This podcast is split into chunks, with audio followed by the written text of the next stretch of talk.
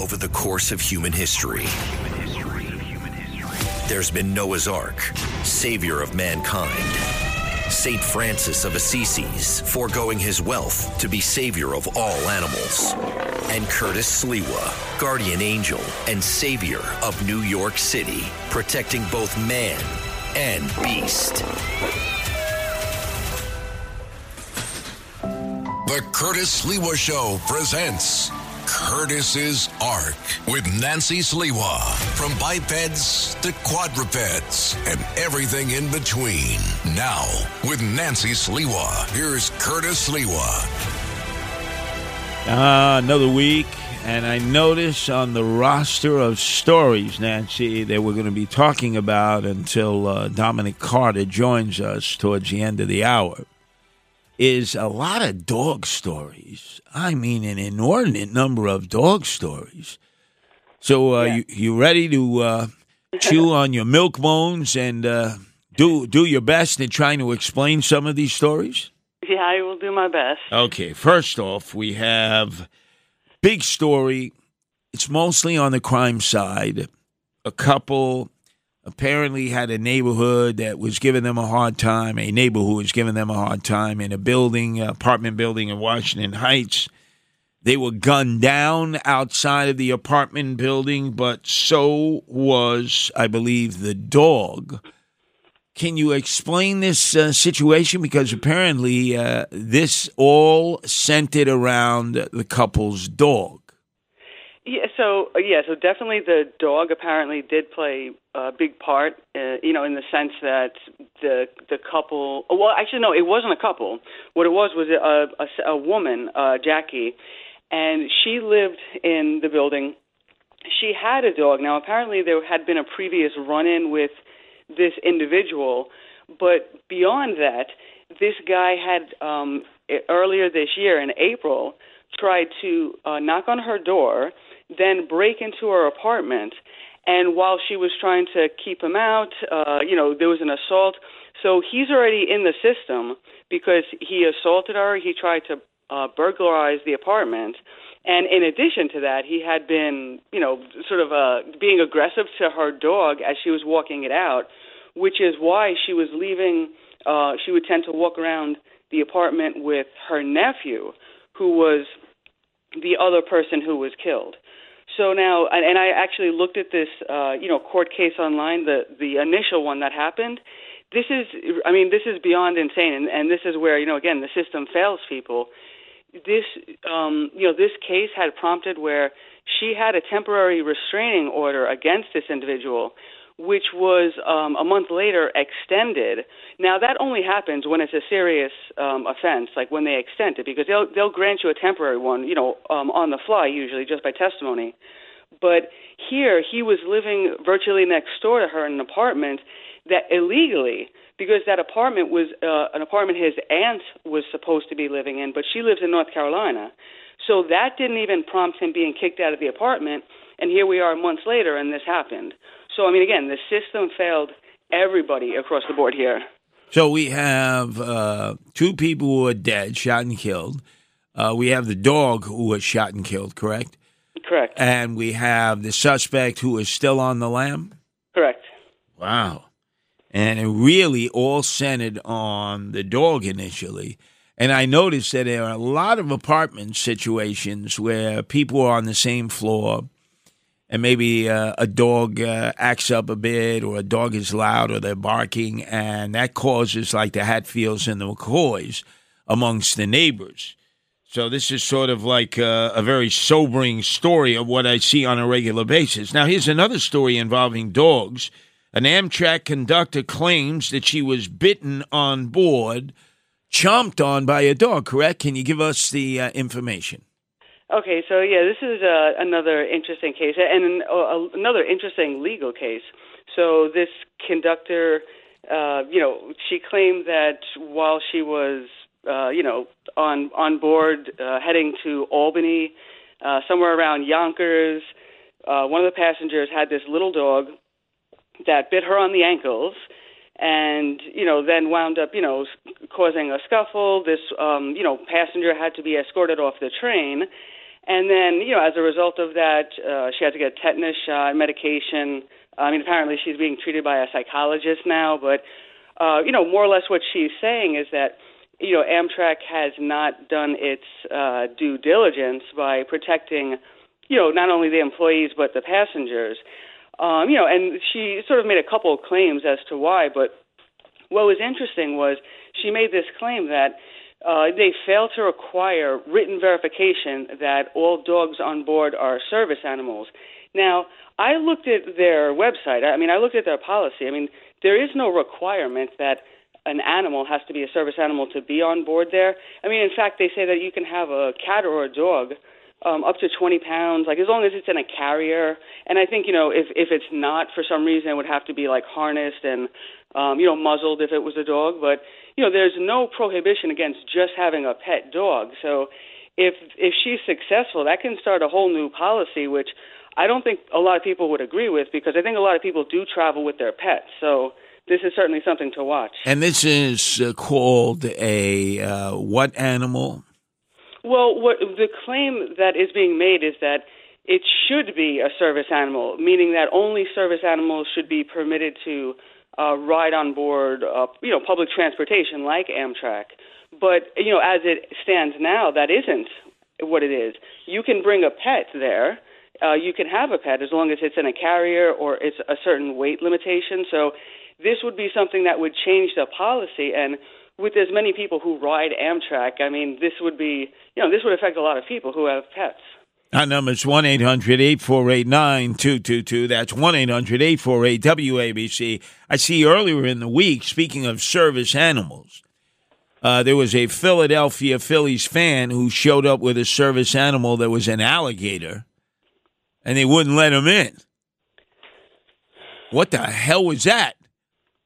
An well, alligator is a service animal. And first of all, if you go to a Philadelphia Phillies uh, baseball game or Philadelphia Eagles uh, football game, or if you go to a uh, Philadelphia uh, hockey game, the Broad Street Bullies, they're crazy to begin with. But a fan shows up with an alligator and claims that it's a service animal, and they denied the fan his his his seat, his season ticket seat. Yeah, so I mean, I mean, I'm sh- I'm not sure exactly what the qualifications are for you know having uh, you know that criteria, but yeah, clear, I mean, I think it, it would cause way more trauma to a lot of other patrons there just to to you know walk like uh, like uh, into the stands and and see that. So I, I'm I'm pretty sure their basis was valid. I mean, and again, I I think a lot of these people probably do stuff to maybe stretch the limits or make a point and. Yeah, well, that's Philadelphia. To, their point, they said no, thank you. Those are Philadelphia fans. It doesn't matter what sport they're off. They're they're rocking. Now, here's another thing that always involves um, makeups to breakups, uh, separations, or divorces when it involves joint custody of not just children, but animals like dogs or cats or other animals. So apparently, a New York City man was suing his ex for breaking joint custody, taking the dog, or as the woman described it, dog napping him to New Jersey. What was the outcome of that decision? Okay, so well, actually, so yeah, this is just um, started in terms of the the case being initiated but it, it centers around a Pomeranian dog that was purchased by this couple in 2018, and they were together for roughly three years. They separated, and you know, I guess they they worked out an actual agreement uh, that they were, you know, going to have um, on and off custody each month. So you know that they and they actually maintained that for two years until the woman when she last picked up in September uh, this dog Teddy for a visit, uh, called him and said, "No, thank you. I'm not going to go through with this anymore, and I'm just going to keep the dog, and I'm moving to New Jersey." So now he's suing her in court to say, you know, he wants um like uh fifty thousand dollars in damages, but I think you know it would be more he would want the possession of the dog. So, I mean, again, now this is an interesting case because uh, you know, the value of the dog would be normally how any sort of court would be looking at animals because they're considered property. Although they had a legal agreement. So there might be some wiggle room given that they actually agreed to it and he approached court so quickly. Our number is 1 800 848 9222. That's 1 800 848 WABC. Now, I noticed when uh, you put on the full screen uh, plasma TV that's attached to the computer to show me some stuff, uh, that we have uh, one cat, Mittens, who looks at everything up on the big screen. She is obsessed with everything up on the big screen. It's as if she's editing it.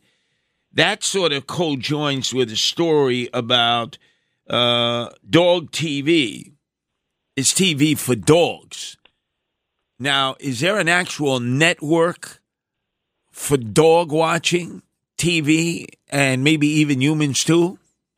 Well, yeah, so that apparently is what this is called, dog TV. And it you know, it it started really a couple of years back. I, I think, you know, initially they were saying maybe it, it started booming a little bit during the pandemic time, like people are home and they have their pets, but then when people started going back to work, that that uh, separation anxiety. So you know the the the I guess the platforms of the shows like when I look at it and and you know what I'm looking how they you know the descriptions of them uh it's not really super clear how much attention they pay to the screen itself because you know it's like they're centered on a lot of the noise. So again it's I'm not sure how how um the stats are with this. Now I know what, what we do with the cats to me that's a lot different in terms of because they're such active predators so they chase the things on the screen like so it seems like you know dogs are a little more true to form like they just kind of ignore it and they just have it in the background. So but you know that could be good. I mean you know just hearing the noise and you know supposedly it has a lot of sounds that they like and you know things that appeal to them where it seems like they're outdoors and people are with them they're not alone. So i mean i like the premise of it. Oh you do uh, maybe now you can form uh, something called cat tv for cats like our cat, the rescue cat, Mittens. Well, yeah, I mean, the, the problem is when I put that on the screen with us, within like five seconds, I have to turn it off because the screen would fall. You mean it would fall from all the cats? Exactly, because they go right after it. They they think it's real. They they just go too quickly at the screen. That's true. When you've put up uh, images of mice or rats running on the screen, the cats attack that. They attack the screen. Yeah, they do. They do. Our number is 1 800 848 9222. That's 1 800 848 WABC. Now, I see a New York cat has won the nationwide Hambone Award for getting stuck in the Castro convertible sofa. Uh, were any of our rescue cats competing for that uh, award? Because I've seen a few get stuck myself. no, no. So no, we haven't. We were, we didn't have any uh, competitors this year, but this is um, an annual award that uh, sponsored by Nationwide, and it's based on you know like pet insurance, and it tries to you know bring attention and awareness, obviously, to having pet insurance and the reasons why to have it. But you know, it's a really sort of a cute way to do it, where people compete and they take like whatever the most wacky claim that they made that year for pet insurance. So we had a, a winner in New York City named Giles, who was a cat who got stuck uh, underneath a sofa bed when it was being closed. so that came up as the winning claim.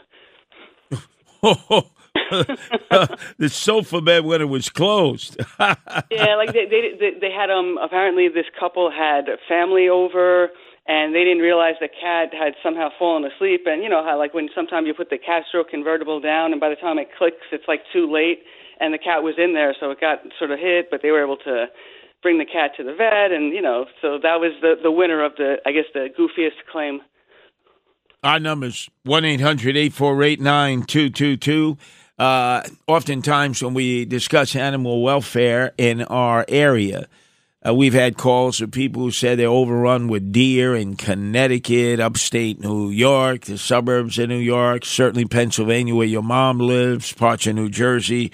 I see that that's also true apparently in Cal- on California's Catalina Island. So, what are they doing there to try to cull the herd? Um, well, basically eliminate every single one of them by uh, employing sharpshooters from helicopters to basically eliminate the entire population. Uh, so as you can imagine, it's not really gaining the the type of support that the they would hope for in the community and you know people uh, again so apparently this is a little bit of an issue they've had in the past where you know they seem to get overrun with populations now this is a a small island actually the funny thing about this is this is a small island that is supposedly um, a getaway for humans because it provides respite from the the smogginess of LA.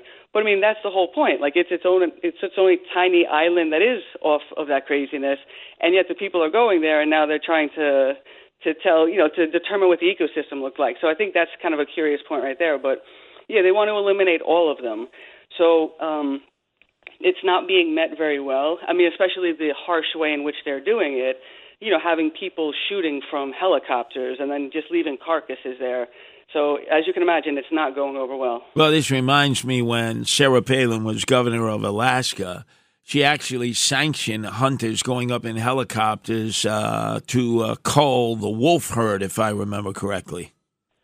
Okay. Yeah, I mean, and and again, it, it, here it's also the part of the issue is well, there's um, you know diminishing vegetation. I mean, they're having a problem. Oh, well, the you know there's not as much of uh, you know the the sustenance they normally have. I mean, they could also solve that by you know coming up with additional ways to plant food sources. But you know, as opposed to that, they just want to cull the herd.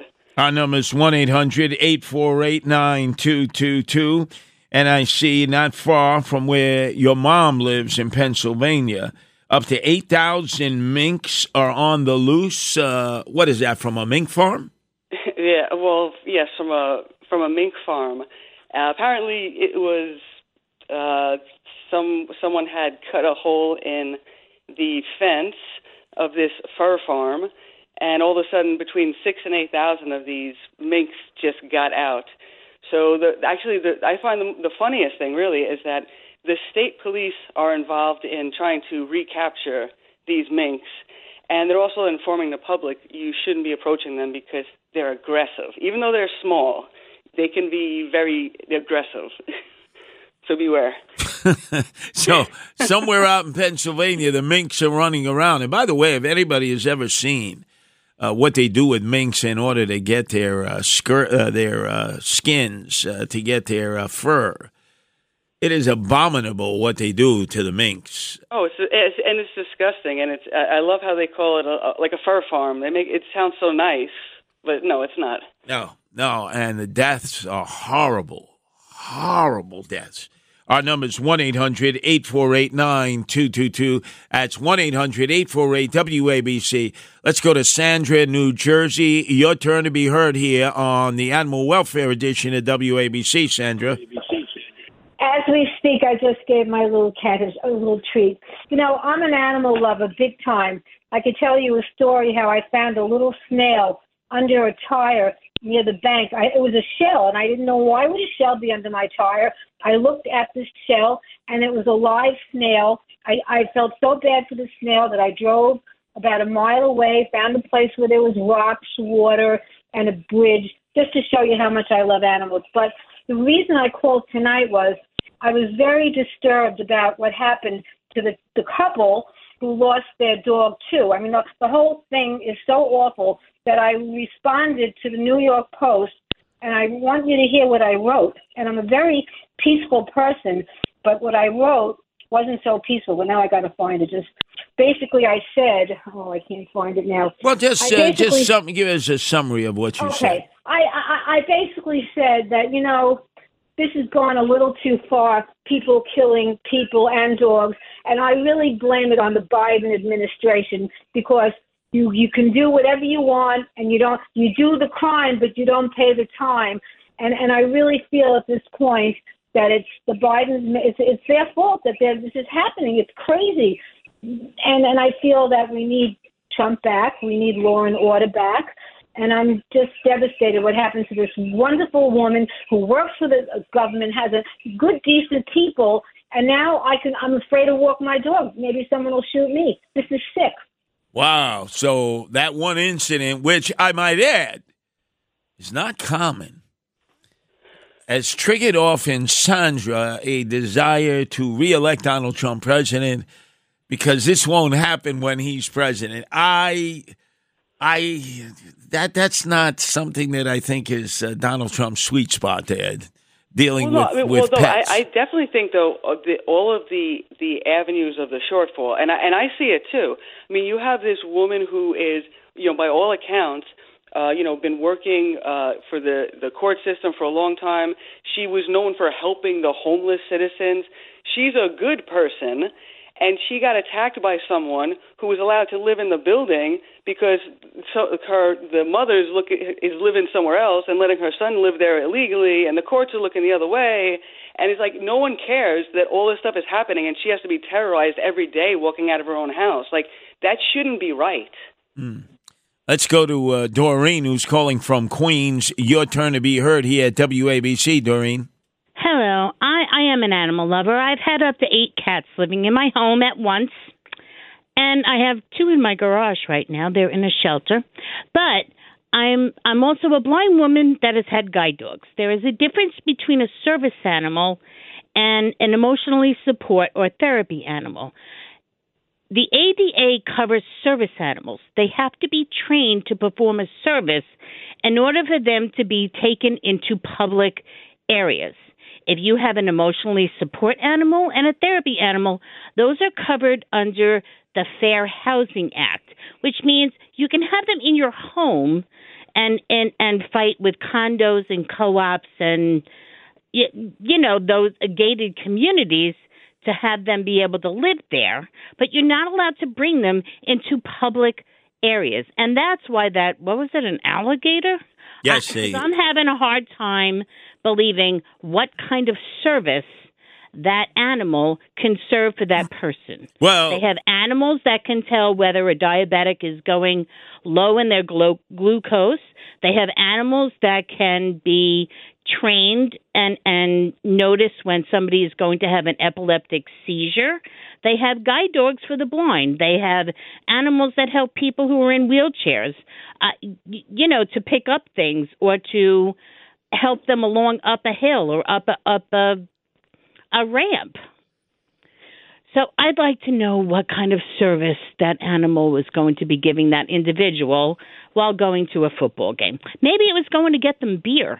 Well, if you've ever uh, read the stories about uh, the Philadelphia Philly fans or the Philadelphia oh, Flyer fans, goodness, yes, those are yes. they kill each other. So I think if you had an alligator Oh. with you, that's like having a pit bull or a Rottweiler. I mean, who the hell's going to come mess with you? You got I'm an alligator. bad for I, I actually um um I feel bad for the alligator. Isn't that kind of out of its element?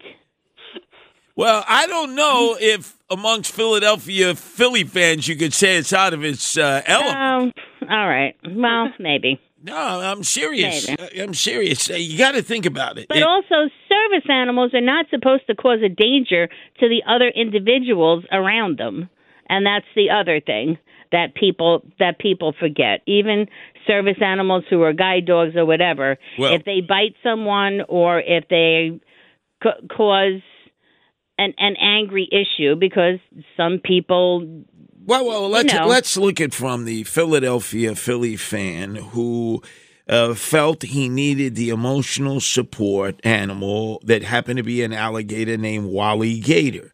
oh jeez. They were de- they were denied entrance to watch the Philadelphia Phillies host the Pittsburgh Pirates, and uh, the gator was on a leash with a harness with his name on it outside the stadium when they were rejected entry. Okay. Well, they can watch it from home on a big screen TV. I'm telling you, I think I can feel the pain of Wally Gator. You imagine walking around town. Well, first off, Philadelphia has a high violent crime problem. You've seen the looting that's been going on in their retail stores.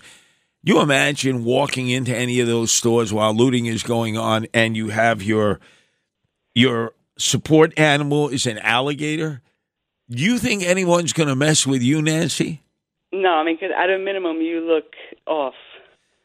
I'm telling you, it, it, it- an emotional support alligator barred from entering the Phillies stadium And by the way, we have not yet heard that uh, it will be banned because the Phillies may make the playoffs, and the owner and operator of the Philadelphia Phillies is still hoping that it might bring playoff luck.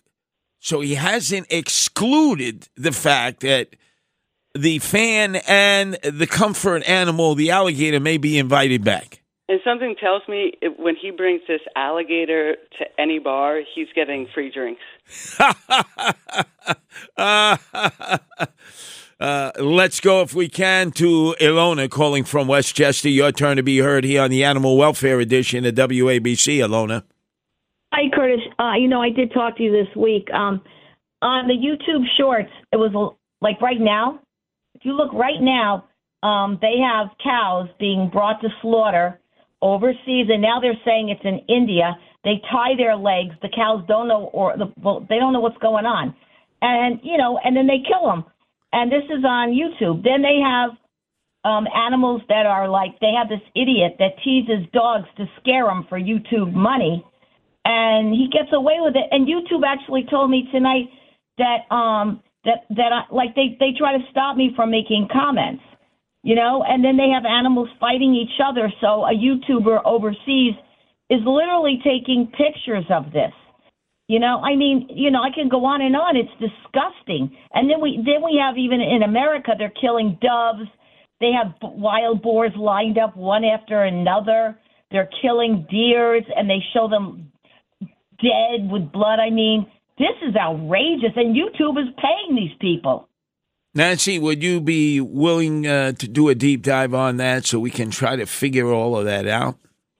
Yeah, absolutely. I mean, and, again, what's what's so frustrating about these types of things is it's almost as though there's no one officially to talk to. So you have varying degrees of um, you know transparency, and then uh, you know how often or if someone gets back to you. And what's what's really scary is sometimes even by sort of commenting on something, saying like, "What are you doing? You got to take this down." Like you could get banned. So I mean, yeah, it's, it's yeah, it, it gets really tricky when you're trying to to get something off. But yeah, definitely we'll look into that for sure. Oh, please do. Thank you, You're welcome. Our number's 1 800 848 9222. That's 1 800 848 WABC. Let's go to Giuseppe Joe calling from Jericho. Your turn to be heard here on the Animal Welfare Edition of WABC, Joe. Hey, Paisani, uh, Curtis, and Nancy. First of all, now I know what that nut with the uh, with the uh, alligator in public. That's a, a threat to uh, other people. Now I know what happened to Don Johnson. He had the uh, the nut job on a Miami Vice. He had it on his boat. His boat. Anyway, those people in India should be ashamed of themselves for doing that to the cows. Also, as for these people going over, these cowards from the plains shooting wolves, there's never been a reported case of a healthy, unprovoked wolf attacking a human being in uh, North American history. And remember, remember, it was, they should go ahead and shoot the MS 13 guys. In the meantime, if it was uh, wolves have, she wolves have rescued babies that were abandoned. Romulus and Remus, that was they created Rome, and it was a, it was based on fact that a she wolf pulled them out of the Tiber River, brought them up to the cave, breastfed them with her cubs. Papa Wolf protected them. It wouldn't be a Rome without wolves.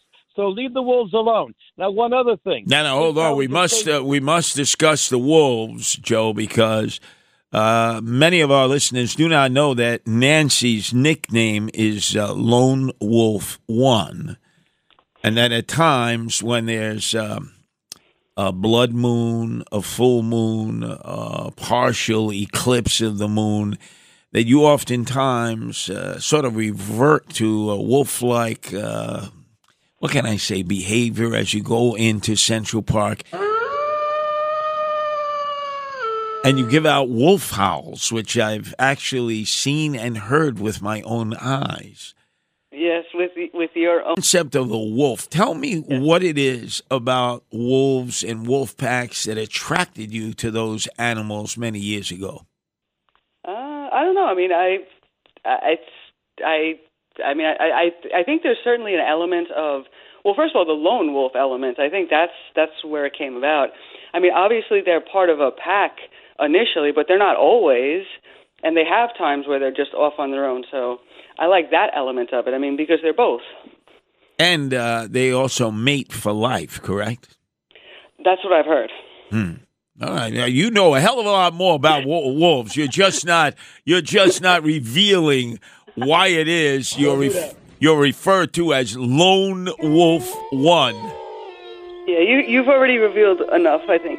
If there is a full moon, if there is a partial eclipse, if there is a blood moon, I know where I can find Nancy. She's in the Rambles in Central Park. She's on that big boulder that overlooks the lake. And she's howling incessantly like a wolf would, earning the nickname a Lone Wolf. Our number is 1 800 848 9222. The Curtis Sliwa Show presents Curtis's Ark with Nancy Sliwa. Now, with Nancy Sliwa, here's Curtis Sliwa. And to the phones we go, Nancy. It's Lou calling from Long Island. Your turn to be heard here on the Animal Welfare Edition of WABC, Lou.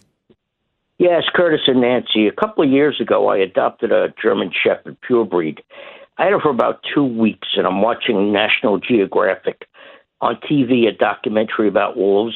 She's sitting next to me, very calm, and she heard the wolves howling, and she started howling and scared the crap out of me.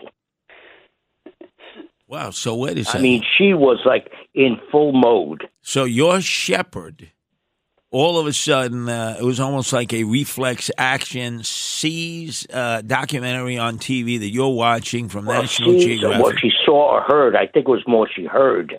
So when she heard the wolf howling, she started howling yeah, too. man. Oh man, Are you her sure it's a German went back, Shepherd? Her snoot went up. Excuse me. Are you sure it's a full German Shepherd? Maybe it's part. Oh wolf. yeah, she was a pure breed. Uh, she had papers and everything. Uh, she was given up because uh, she was a show dog and had too many litters, and she wasn't worth anything anymore. You know, isn't that sad? Huh. Oh, it's very sad. Very sad that uh, they. She- I gave her a good home, and boy, let me tell you, she was the most loyal dog I've ever had. Now let me ask you a question, Lou. Uh, like a wolf, you know, will start baying to the moon when it's a full moon, a blood moon, or a partial eclipse, or eclipse, like Nancy does.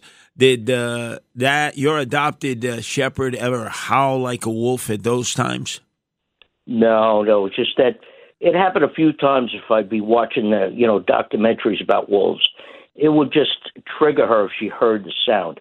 No, the wolf thing, no, no. I mean, the full moon thing, no, that didn't trigger her. I think what I want to try, Lou, is I remember as a kid I would watch a lot of National Geographic uh, documentaries and Oh, short me too. documentaries. I love them. Is uh, Nancy? I'm going to go back through the archives, see if we can watch a uh, wolf documentary, and see if it inspires you to start baying at the moon like a wolf. You better run.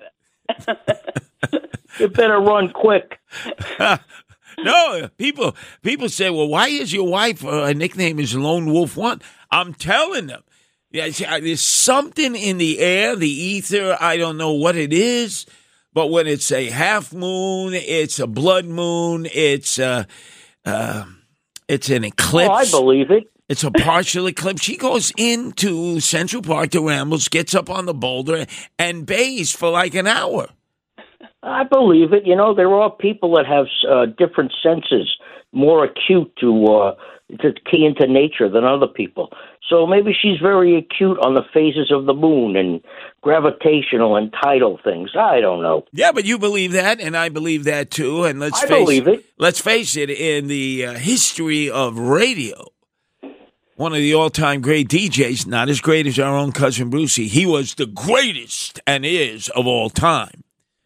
But his competitor was Wolfman Jack. Wolfman Jack, who was from Williamsburg, went to Eastern District High School, 4,000 crazy guys, then escaped, went out to Cali, Cali, California, and then Nancy started broadcasting from the most powerful radio station in the world on the other side of the border, a 100,000 watts. And that's how he took on the persona of Wolfman Jack. Whoa. So you see, you're not the only person who has a nickname of Lone Wolf One. Anyway, let's flip the script and go to Neil and Canarsie. Your turn to be heard here on the Animal Welfare Edition of WABC, Neil. Ooh. Uh-oh. Oh, Neil, Neil is Neil is doing what Sal from Staten Island did to me about 24 hours ago, and has fallen asleep. There is nothing, Nancy, that is more embarrassing to talk show hosts and talk show hostesses than a caller who becomes stangat because you see that's a reflection of us. That whatever we were saying or whatever conversation we were having with callers was of of no consequence was so boring that it put our listeners to sleep. Well, you were talking longer than me, so I think it actually is. No, it's more you. And he's from Canarsie. oh my God! What an insult! That adds insult to injury. So let's let's drop Neil like a bad habit, and let's talk about wow, Florida turtle nests that are making a big comeback. You know, there was a period of time where because of uh, population growth in Florida and so many people migrating there and so many people living so close to the shoreline that the uh, the old fashioned uh, turtles that would migrate and actually dig in the sand and bury their eggs uh, for hatching almost disappeared. What is it that's causing them to make a big uh, comeback now, especially in a state like Florida, which is is suffering from overpopulation and overdevelopment of their beach uh, properties. Yeah, so um, you know what this uh, you know sort of study uh, has been you know indicating is really that there's a increase in the amount of nests that exist, but unfortunately, it's not corresponding to the number of hatchlings that is happening. So you know, it, it's you know, it's this problem where there is a lot of um, you know eggs and a lot of nests, but they're not hatching. And the other issue is that because of the uh, the increase in temperature, so where the uh, turtles they bury uh, bury the eggs, it's in the sand. Now the sand has been increasingly getting warm. Now here's a really curious fact I had no idea about that the gender of the turtles it's not determined by DNA. It's determined about the uh, by the temperature that exists when the eggs are hatching. So by virtue of the fact that the sand is now warmer, almost 100% of the turtle eggs that are hatching are females. So that's um, a, a curiosity. And you know, and, and apparently it's not unique because that's been happening to a number of different um, uh, species. So this is you know like a trend that's you know sort of alarming because again it's just something to to note. It takes them apparently 20 to 30 years before they reach um, maturity where they can actually breed. So things that are happening now are just you know refle- are reflective of you know policies that have been instituted in the past. But again, it just shows you how you know when you make these decisions that affect the animals, it's not that it has a oh, an overnight effect. Oh, it didn't work. You don't know. These you know there's long term effects to these things. So again, it, it remains to be seen what happens with this. But I think the the bad sign is that there's so many um, uh, hatchlings that aren't happening. So it's a it's a sign that there's a struggle to keep them alive. And they're all females. And and they're all females, the ones that do survive. See, I've, I've, survive. I've warned my peers, all men out there, including you, Matt Blaze, that women are at the point where they can clone their own. They don't need us. They don't even need us to make a donation into a petri dish. Um, you don't think those female turtles are cloning their own? Every every new turtle that is hatched is a female, no males. Yeah, and- that's exactly that's true. So, um, you know, apparently it's it's not super super alarming. I mean, I guess you know theoretically you only need to have a couple of the, the males anyway. I mean, the females are doing all the work. So, yeah, I think it is just sort of a sign of the reality of their situation. It's like Amazon turtles. Yes. And then finally, President Joe Biden is to offer the smallest ever offshore oil rights sale plan. Uh, how does that impact uh, animal and sea life? Well, I mean, again, so this is you know a, a part of the like that sort of distinction where uh, you know, oh the uh, the wind, the wind uh, energy. Oh, we're, we're trying to get get away from having these uh, off offshore oil drilling, but yet here again, it's part and parcel of the leasing that's going on. Uh, you know, these certain rights being sold in the Gulf of Mexico for the next five years, and I mean, even the the justification for it too. That oh well, to sustain the the wind turbine industry, well, we need to have a a certain degree of of oil to maintain a you know the the um, machinery itself. So I mean, the logic is just not there. Uh, you know, again, it, to support all of this wind turbine, and, and it goes to show you that that there really, this really isn't the goal to to stop any one specific plan of action. This is why we need to really um, you know halt what's going on with the wind turbines because of the negative effects. All right, now in the uh, interim, be, before you return to all of us next week, same time, same place for the Animal Welfare Hour. If anybody is in need of assistance or needs further information, anything having to do with animals, how can they get in touch with you? Uh, well, uh, you can go to uh, uh, guardianangels.org, uh, Animal Protection tab.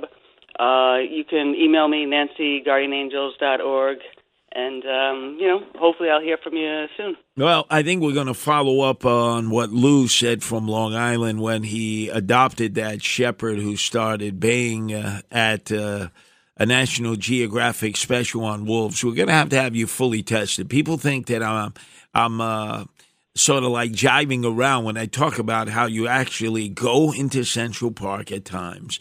And when there is a full moon, when there is a blood moon, when there is a partial eclipse and full eclipse, that you get on that boulder right by the rambles and you howl, howl so loud that all the other dogs in the neighborhood start howling, including the coyote that nobody seems to be able to find in Central Park other than yourself. Yeah, I think if we test anyone, we should start with you. Definitely. Anyway, uh, up next, return of the Mac. It's Dominic Carter, and oh, I got a lot of questions for Dominic Carter about his friend, Eric Adams, swagger man with no plan, who was MIA, A W O L, for seven hours in the midst of our crisis and emergency when New York City was underwater. WABC.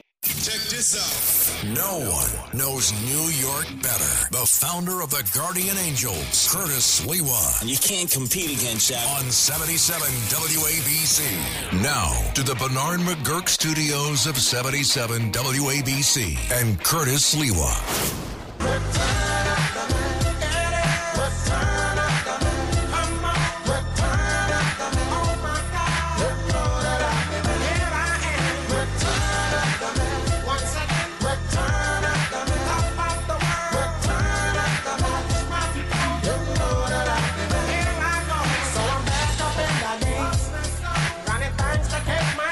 Once again, Dominic Carter in the house comes with his own transportable music on the boombox. Good And, evening uh, to you. Well, good evening, and uh, you're right on time because I need an expert uh, on all things in the Bronx. Okay. You were born and raised in the Bronx, Born in Manhattan, raised in the Bronx. 136 uh, Patterson Projects, not named after my husband-in-law David Paterson. Bronx Snake Projects. You've been, uh, you spent a lot of time in the Bronx.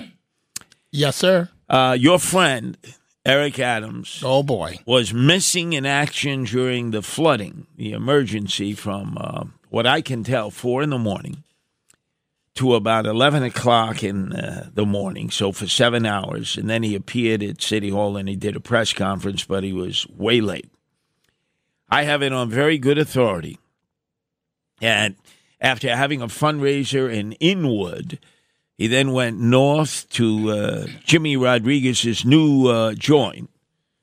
Guy is infamous. You remember he had uh, Jimmy's Cafe. And full disclosure, I used to hang out at some of his spots. Oh, many of his spots. Why did I sort of have an inclination that you did? Really? Which spots did you hang out, uh, Jimmy Rodriguez? You know he's a felon. You know, a lot of felons hang out. Uh, he used to have the one um, right off of the Deegan. That was the big one. Oh, Jimmy's Cafe. That's right on West Fordham Road How- off the how do you- Sedgwick. how do you know? Well, because remember, I started the Guardian Angels up there. Although he just giving you a started his time. he started his gin joint and restaurant after that. It was a hot spot. It's where Castro went when he came to America after a hiatus of many years. Uh, he was brought there by Jose and Charlie Rangel, and they raised the roof there. But it was a place uh, where a lot of drug dealers were. I mean, they used to have shootouts when, outside.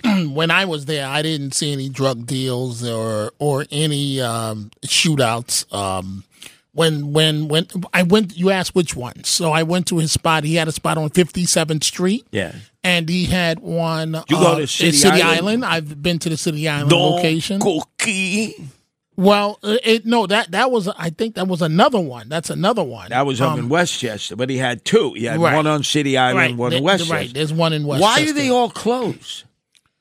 Uh, you're asking rhetorical questions. Well, the reason I'm asking is because I know the mayor now hangs out there late at night. It used to be the Club Zero Bond downtown. in fairness to Jimmy, uh, in the political world, Yes. in the political world, his establishments have been way before Eric Adams, the hangout uh, locations in the world of politics. I know, but never for mayors. Uh, and This never is for, true. And never for police commissioners. Eddie Caban is always there.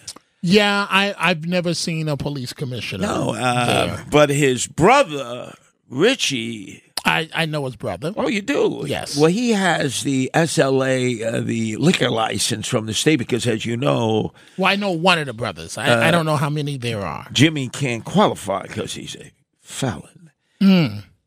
Why the hell is everybody hanging out now at Con Sofrito at Zerega Avenue in Castle Hill? Uh, Dominic, I think it's time for you to be busting your shoes and go up there because the mayor, just before he left at four in the morning, that was closing time. He was I, I would tell you I met a shorty there, but I can't say that on TV. now. that that is one of the reasons Mm. why people hang out there. I mean, it's not. I haven't been there in. Uh, I haven't been there in maybe maybe maybe six months, maybe five months. But um, Hmm. I, but I thought you were going to say five years, six years. no, Oh. no, no, no, no. But but but it's it's like in the world of hip hop. Yes. it's like uh, it's a cool place to be. It's a cool. Don't look at me like. No, that. a lot of these hip-hop it- guys are felons, it- right? it- it's a cool place to be. But remember, when you grow up in the hood, Hmm. that's nothing. You know, it, it, it's it's it's part of life. And so y- you go there. It's cool. The hangout spot. The women are there. Um, The politicians, the are there. politicians are there. The uh, judges are there. The judges are there. It's like a scene out of The Godfather. You know, it's uh, they're and all it's, there. It's it's um. All I can tell you is that it's it's a good for for me, my experience. Now, now, I, I, let's connect the dots because Okay, you do have street smarts. So the mayor was last heard at four o'clock in the morning when he was uh, I, I would tell you I met a shorty there, but I can't say that on TV. you know? so that was at four in the morning at Con I, Sofrito. I, I think the mayor's just trying to sound cool there. He has a long term girlfriend, as you know, in Fort Lee. I think he's just trying to play to the I mean, masses. apartment 22H Tracy, the beard. Uh, let's get back to Con Sofrito. You're Oh, getting boy. very nervous. Oh boy! But wait, why? Why do you Notice, say Matt a Blaze, beard? notice how he's getting very nervous here as I zone in on Con Sofrito. You know, right by Commerce and Zerega, right there in, uh, you know, Castle Hill. there. Well, you you know I don't abandon my friends. No, that's true. And and Jimmy Rodriguez has been a friend of mine for the last fifteen years. Now, uh, also, there was a cut. Hopefully, you have it there where he had to acknowledge that uh, everyone in Major League Baseball and on the Yankees was banned from going to his restaurant and gin mill establishments. Why would they do that, Dominic Carter? Why would the Yankees tell people like Derek rhetorical, rhetorical questions. Tino Martinez, you can't go there? Jimmy Jimmy Rodriguez was preparing the meals for the Yankees games. Yeah. And he had become very much an insider. To know Jimmy is to like Jimmy. He's a cool dude. You know, I, I don't know about his past. I don't know anything about that. I know you talk about it. Don't look at me like that. I know you talk about it. He's a cool guy, and he was cool with the Yankees, but then the Yankees decided, hey, this is not a good look for Major League Baseball. You're banned from going there. When, when I would be there uh, at the at the original Jimmy's, it would be me, Patrick Ewing. Uh, Oh, and- Patrick Ewing. and and his knees would be all taped up. uh, You know, they give him a chair to because we go to a private area. Yes. And uh, Stephon Marbury from Uh, the from the Knicks when God was all over females. He was knocking boots. What the hell was going on in that private room? n- and then I said a private area. Oh, say a- private area. Didn't say a private room. That was knocking boots No, but but but he wasn't like that when when he was with you. Yeah, right? you didn't even know when he was around me that he was Stephon Marbury, Hmm. except for the ladies going crazy. By the way, uh, there was a time, and you can ask Congressman Peter King and uh, Vito Fossella. Uh, they had their wives. They were in an Italian restaurant, very exclusive, uptown, Upper East Side, and they were putting together a petition of some type, and they wanted my help. Okay. Do you know who was sitting opposite us with the biggest black mama I have ever seen in my life? I, I have no idea. Uh, Stephon Marbury. Uh, he was I fornicating me. I was I fornicating him. But that may have been his sisters, his two sisters, uh, a kind of, uh, kind of, uh, soft dick, soft dick. yeah. uh, whatever term you want to use. So it, it probably was one of his sisters. Well, uh, really, she had nothing to do with this. It's just when he saw me and I saw him, it was like uh, two uh, scorpions in a brandy glass. Well, we can, can we you were imagine? fight. Can you imagine if I? Yeah, I, I could see. I could see you two. And, and Peter King had to come and say, to me, "Our wives are here." You know, Vito for Right. Please, Curtis, don't make a Right. scene. Right. I said, "Don't make a scene. Look how he's looking. at He's mad dogging me." This is when he was no longer in the NBA. He's over. You know, he's over in Red China now. They have a statue Uh, right, to him right. He's, outside he's of one retired of the stadium. Yeah, Well, you, you know, you know, maybe maybe I should take you up there one night Jimmy's to yeah. Jimmy's place. Oh yeah. If you promise not to start any trouble. I'll tell you what. This is what I'll do because this is the new hangout of your friend Eric Adams uh, and uh, Eddie Caban, the police commissioner. Which uh, you, you do realize if a average cop were to be in that location, They're in major trouble. they would lose their job. But it's okay for the mayor and the police commissioner. I'll go up there, and this is what I'll do. I'll point to all the pictures on the wall because they have a hall of shame. This guy's a felon. This guy's a felon. This guy's a felon. This guy. Can I do that in front of no, everyone? no. You can go up there with me, have a good time, and be cool. Just be Curtis Sliwa. You can't go up there with any of your regular antics. Know, I could say, didn't you just come back from Comstock? Didn't No, you just do seven, no, no, seven no, years no. there? But but wait a minute, Curtis. You're more hood than I am. That's so, true. So so so now that I think about it, so you know what it's like when you're in an establishment. You don't you don't say, "Oh, he's a convicted felon. He's a convicted felon." You're all from the hood, and you're having I a know, good but time. I want to know in that private area. Own eyes. But in you your the, the the